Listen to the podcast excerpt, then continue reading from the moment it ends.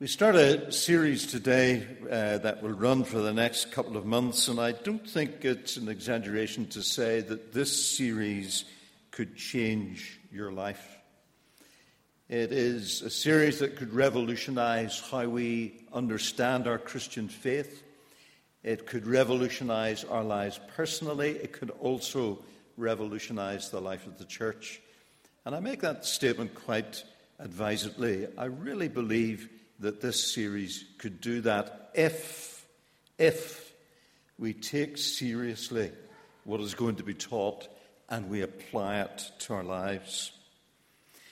I was brought up to understand that full time Christian service, where people like Carlos Michaela who went off overseas, or people like me who went into the ministry, or deaconesses, or evangelists, or people who were employed full time to be God's servants.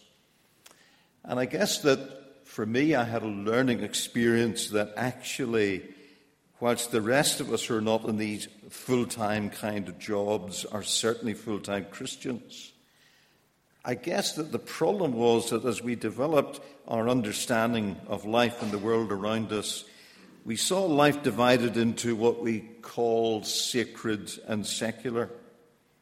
And the outworking of that was that we grew up, my generation, I believe, certainly grew up believing that God is really only interested and concerned about what we do in church, about how we evangelize, how we share Jesus with others. But the idea that God could be concerned with how we stack shelves in the supermarket or how we do the washing up at home is a foreign idea to most. We've fallen prey to the idea that God isn't really interested in our business deals, in the teaching in our schools, in the work in our hospitals and offices, or closed shops or cafes, or in what happens at the school gates or in the gym. And this series will expose the poverty of that thinking. It will show that God is interested in every facet of our lives and that we are to live out loud for Jesus 24 7 couldn't help but think this morning, with all the people that you have seen on the platform, reminds me of 30 years ago when I came to this church. There was a document provided by Session, and one of the things it said in it, it was they wanted their new minister to develop every member ministry. And I have the kind of feeling that not only the elders 30 years ago, but myself included, understood that every member of ministry was taking the pulpit away from the prevail or the, the concern of one person, usually a man, into all of God's people, regardless of age or gender, being able to contribute their gifts and lead God's people in worship, every member ministry. And whilst that is valid, I think this series shows that every member ministry has actually an awful lot more to do with everyday life rather than just what we do in church on a Sunday morning or a Sunday evening. This is a series that is dynamic.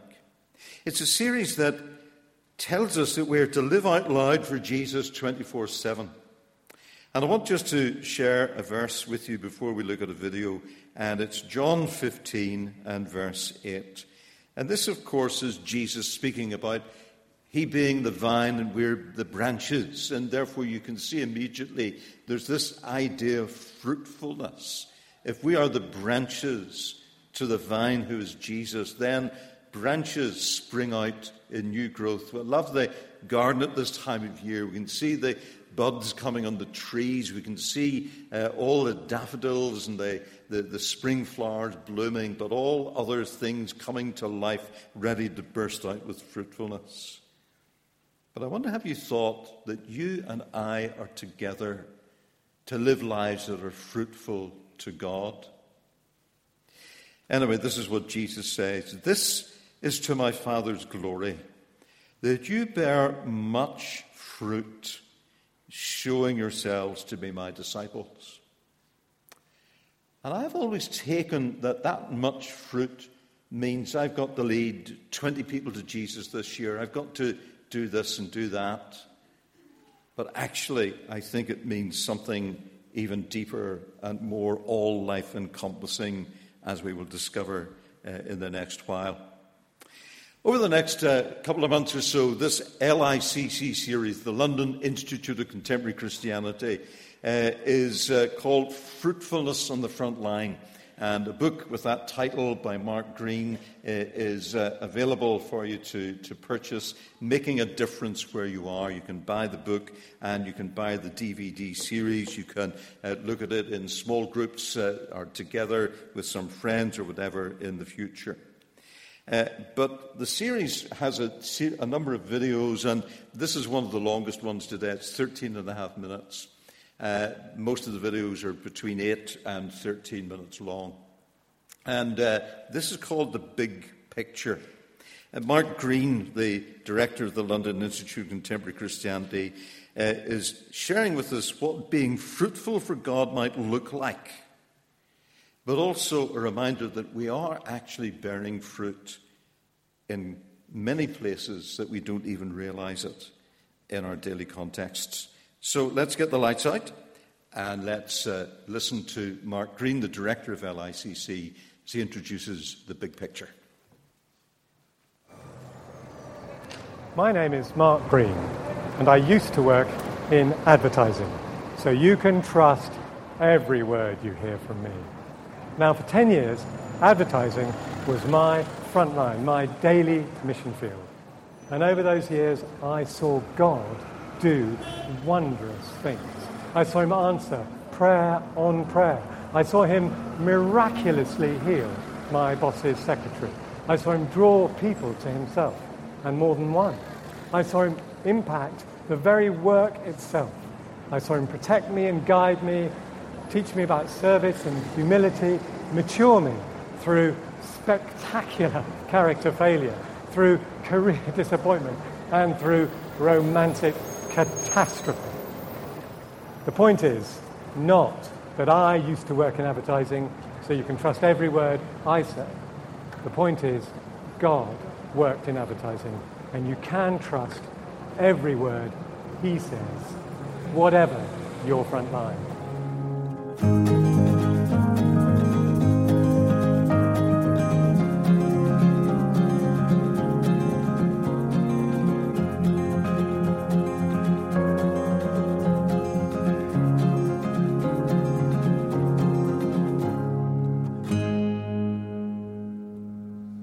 This series is about exploring what it might mean for you to be God's person on your front line, in the places where you probably already meet people who don't know Jesus.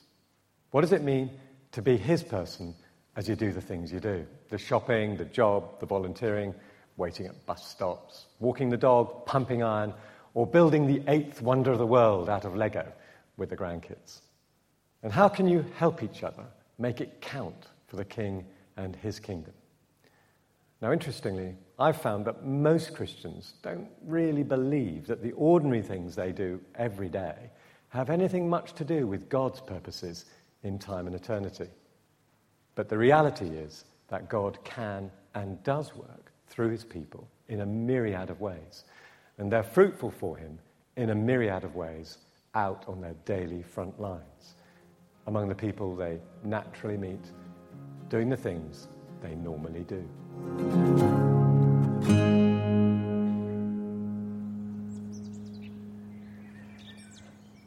Let me tell you a true story about a man called Peter.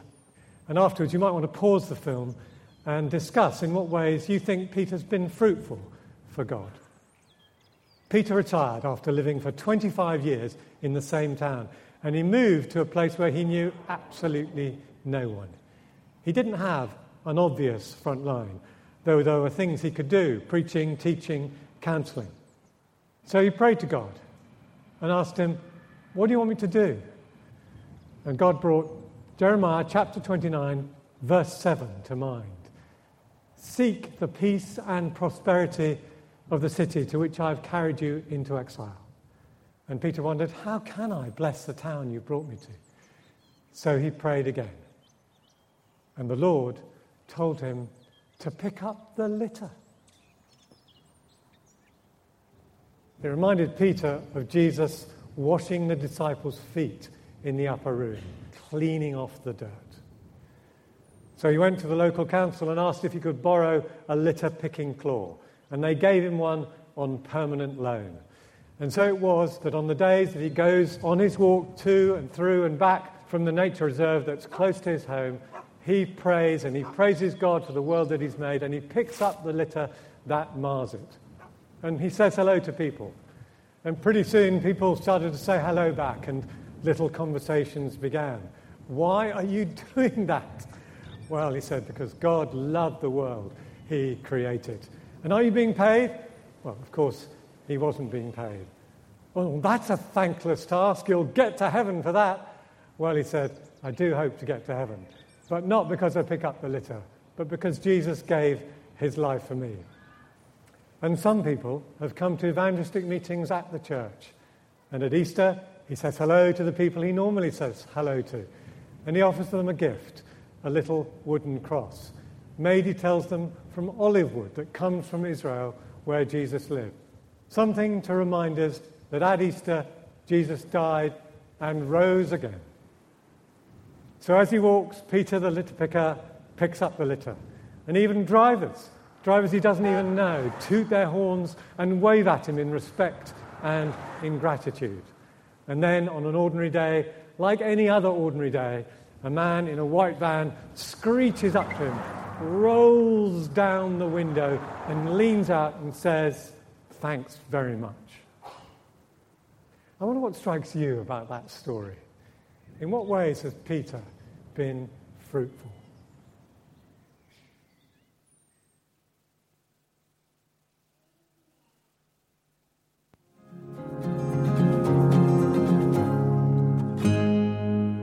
There are lots of ways to be fruitful for God, but often we can't see it. And one of the reasons we can't see it is perhaps because we think that the only things that are really significant to God are having evangelistic conversations and leading someone to Christ. Now, talking about God's Son is essential, but it isn't the only way that we show we love Him. Indeed, God prompted Peter the litter picker to seek the peace and prosperity of the city. That is, to seek their shalom, which means their overall well being, their physical well being, their economic well being, as well as their spiritual well being. Similarly, Jesus didn't just come to save people, he came, as Colossians makes clear, to reconcile all things to himself. All things, whether things on earth or things in heaven, by making peace through his blood shed on the cross. God wants to bring all things back into proper relationship with him. And how did this begin? By Christ making peace, shalom, through his blood shed on the cross. Jesus didn't die on the cross only so that people might come to know the Father. He didn't just die for the redemption of souls, He died for the redemption of every part of creation. So everything we do is important to the Redeemer Lord because everything we do has an impact on His creation and on those created in His image. And He wants to see everything transformed. Yes, one day the kingdom will come in its fullness. But for now, we work in God's strength to make our bit of His world as much like the kingdom as we can through all the little things we do day by day. We pray, don't we? Your kingdom come on earth as it is in heaven. Your will be done in my town as in heaven, in my home, in, in my supermarket, in my workplace, in my team, in this task. Your kingdom come, your will be done on my front line as in heaven.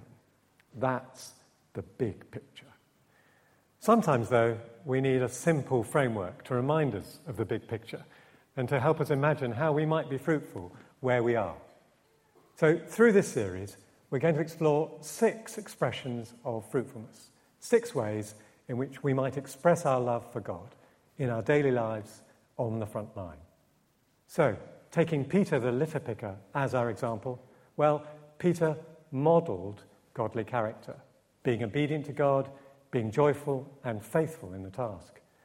So we ask ourselves, how might I exhibit the fruit of the Spirit? Love, joy, peace, patience, kindness, goodness, faithfulness, gentleness, and self control on my front line. On my front line with that hugely irritating, noisy neighbor, that galactically incompetent boss, or that vein burstingly irritating child. Well, Peter also did good work. He cleaned up the park. Making good work to the glory of God, that's also being fruitful. And we all have tasks to do, whether we're paid for doing them or we aren't paid for doing them. Dishes to wash, shirts to iron, shelves to stack, deals to do, people to serve, streets to make cleaner, and they're all important to God. What difference might it make if we committed our daily tasks to Him, asked Him for help, consciously did them for His glory? Peter ministered grace and love reaching out to strangers to bless them. That's fruit. And there are lots of ways to express grace and love. It could be forgiving someone who insulted you, or giving someone a wise piece of advice, looking out for a colleague, caring about the checkout person, just acting with selfless love. And when you contribute to molding culture for the better, that's being fruitful changing the way things are done in your family or in your sports team or in your office so that they better reflect God's ways, His kingdom culture, just as Peter changed the culture of the walking community in the park and lifted the spirits of at least one white van man. And as being a mouthpiece of truth and justice, courageously sticking up for someone with the local council or at work or in the classroom. Justice is something God wants done. And yes, being a messenger of the gospel. Peter told others about why he does what he does, told people about his own relationship with Jesus, and invited them to find out more. So we too, we look out for opportunities to communicate the reason for the hope that we have in Jesus, or to bring a biblical perspective to the conversation, or to just tell others the difference Jesus has made, is making in our ordinary life. And all these ends, well, they work together. Godly character creates better soil for godly testimony. Working hard to make other people's lives better confirms that the gospel is about joy in this life as well as joy in the next.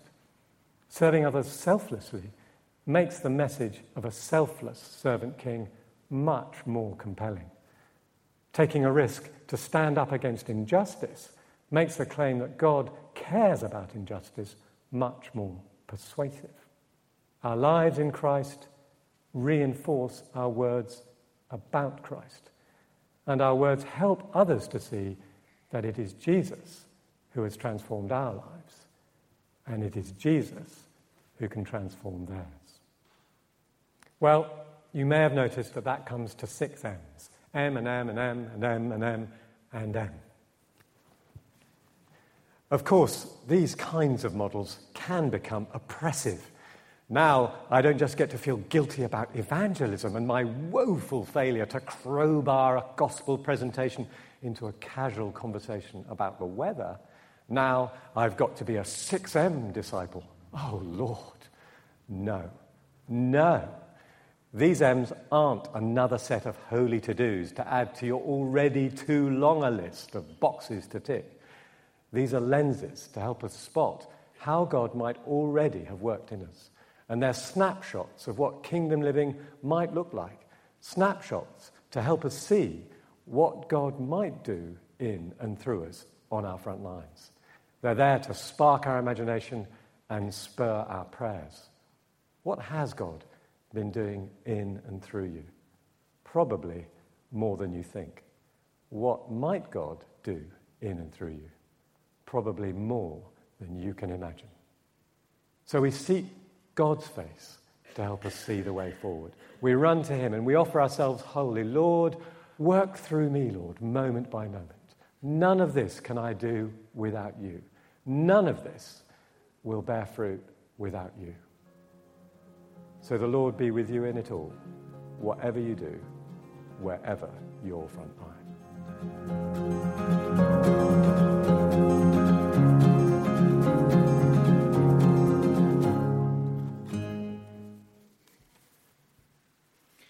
So there's the introduction to the big picture. What I'd love to do uh, in the next few moments is to just think a little bit about how that might apply to us. And first of all, I want us to uh, read uh, Colossians 1 and verses 15 to 20. Here's a passage that theologians will tell us is all about Christology. Christology is just all about Jesus. It's one of the most significant passages in helping us understand who Jesus is and what he has come to do. But let's just read what he says, and I particularly want you to think of verse 20, which we'll come uh, to again later on in the next minute or two. But this is about Jesus. Hear God's word. He is the image of the invisible God, the firstborn over all creation. For by him all things were created, things in heaven and on earth, visible and invisible, whether thrones or powers or rulers or authorities, all things were created by him and for him. He is before all things, and in him all things hold together and he is the head of the body, the church. He is the beginning and the firstborn from among the dead, so that in everything he might have the supremacy. For God was pleased to have all his fullness dwell in him, and through him to reconcile to himself all things, whether things on earth or things in heaven by making peace through his blood on the cross. And it's not for screen, but I couldn't help but note uh, one of the verses that Gary uh, mentioned uh, in the passage earlier on in Ephesians that the uh, song we learned was based on. And it talks about, in the times will have come to bring the, the purpose of Christ is to bring all things in heaven and earth together under one head even Christ. So here's a passage that tells us a great deal about Jesus, tells us a great deal of what we should understand about who he is and what he has come to do. But there's something here that I think we've often missed, and I know I have often missed it. Something that we have read and I have read and glossed over without thinking about something that includes evangelism, serving God with and through the church, but goes a way beyond that. And it comes in that verse, which I'd love to read again, if I may, verse 20. Uh, and this is, if you were uh, able to pick up from the DVD from Mark's teaching, this is what is so important that will change our lives and change our culture over the next while. That through Jesus to reconcile to himself all things, whether things on earth or things in heaven, by making peace through his blood shed on the cross. What did Paul mean by all things? And why did he include earth and heaven? Surely heaven is perfect. Well, it turns out that God's plan of redemption is not just for people, but everything on earth and in heaven. Redemption through creation is involved in God's plan, so everything matters to God, not just some things. You and I are important to God. Uh, and uh, in my Bible reading notes this morning for uh, uh, the, the SU material that I use, it was Psalm 56. And there, David speaks very personally about his life to God and wanting God to hear his cries and to answer his prayers. And the question arose through the writer of the notes that why should we worry about God knowing us personally? And the answer to that, of course, is if God really does know us personally, then we are accountable to Him.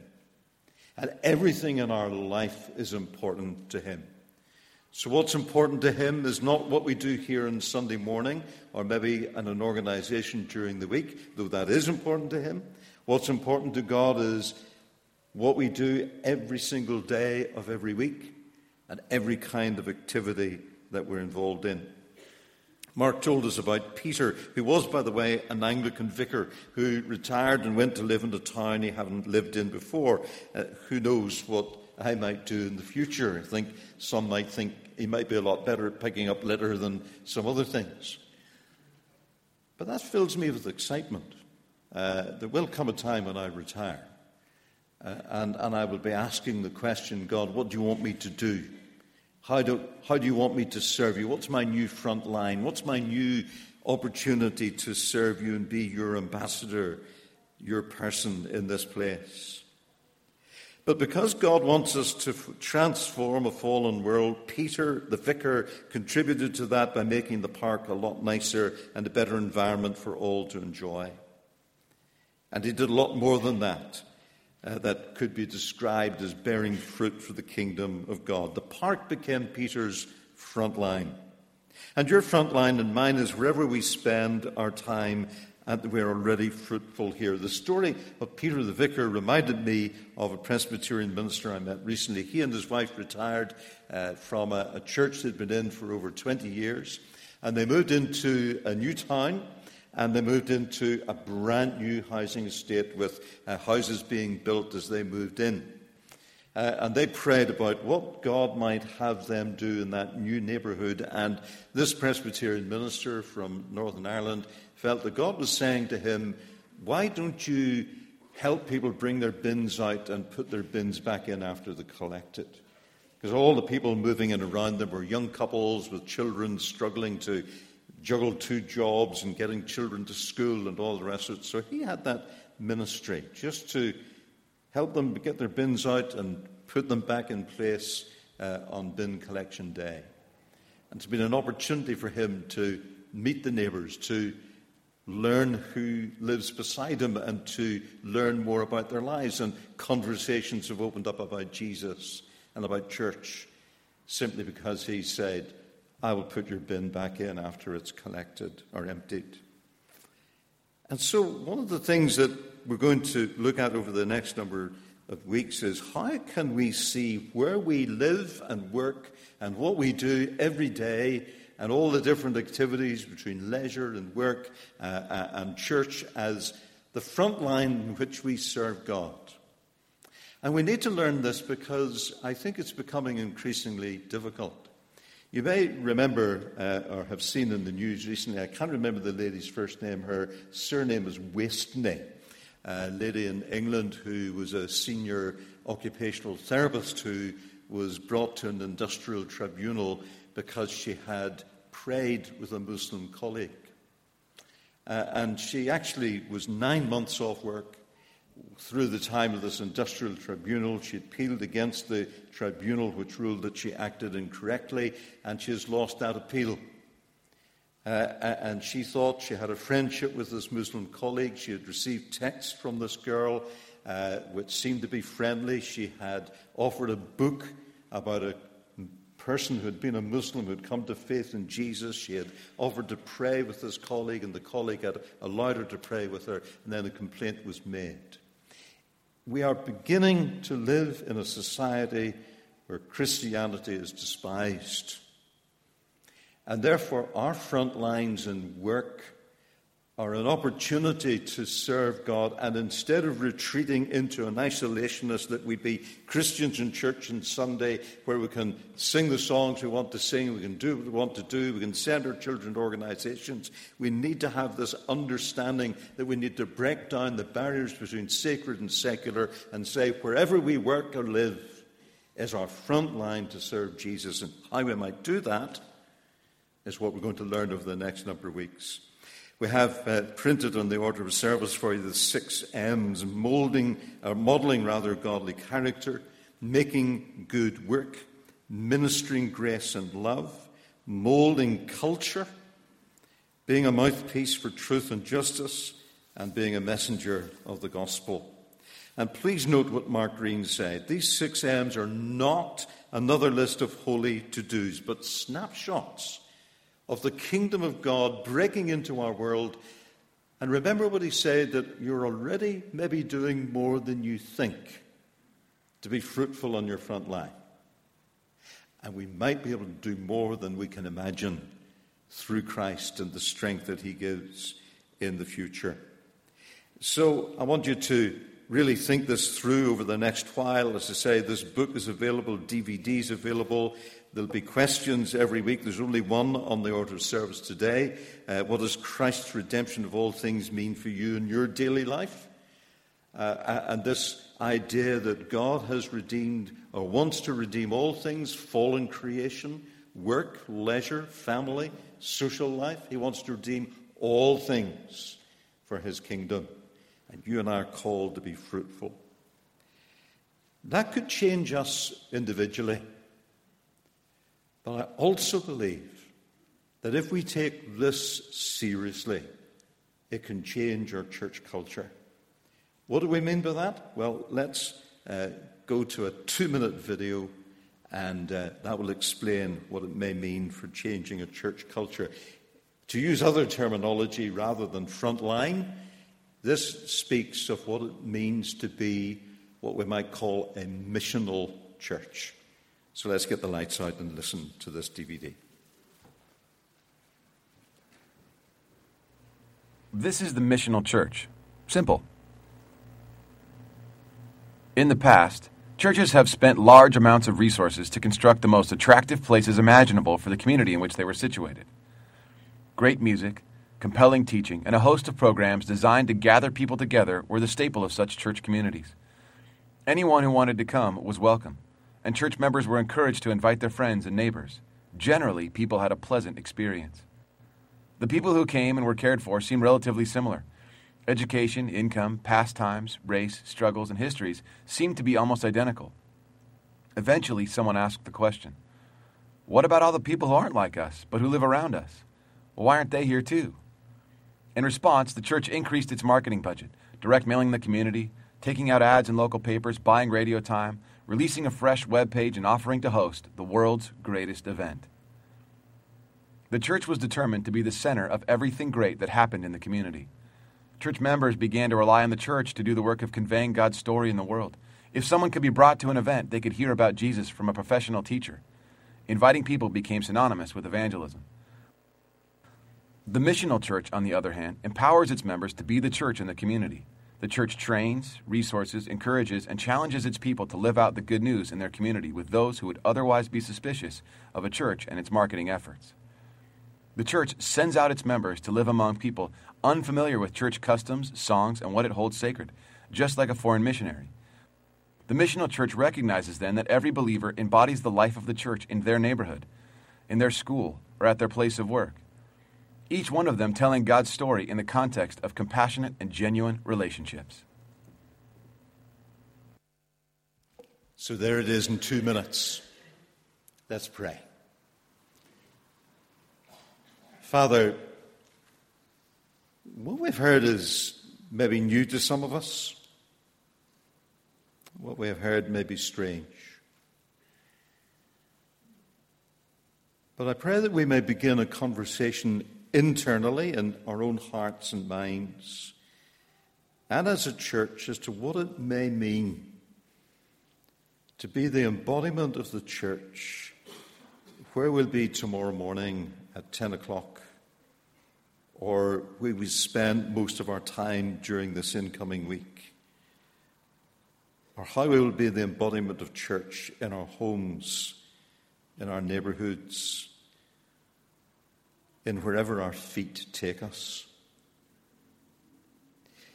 And if we can begin to see church in that way, it may transform us as individuals, but also our church. Lord, I pray that you would give us wisdom and guidance and enable us just to begin to ask those questions and perhaps just before we sing our last song, could we suggest that you remain for a moment in quiet prayer, trying to take on board what you have heard and begin the prayer Lord, what does this mean for me? What does Christ's redemption of all things mean for my daily life? Let's just be still for a moment or two and ask that question of God. And then Gary will lead us in our last song. And so, Father God, I pray that you would hear our prayers and help us just to begin a journey that will excite us and that will fill our hearts and minds with wonder at what you have been doing and what you might do in and through us in the future. In Jesus' name, amen.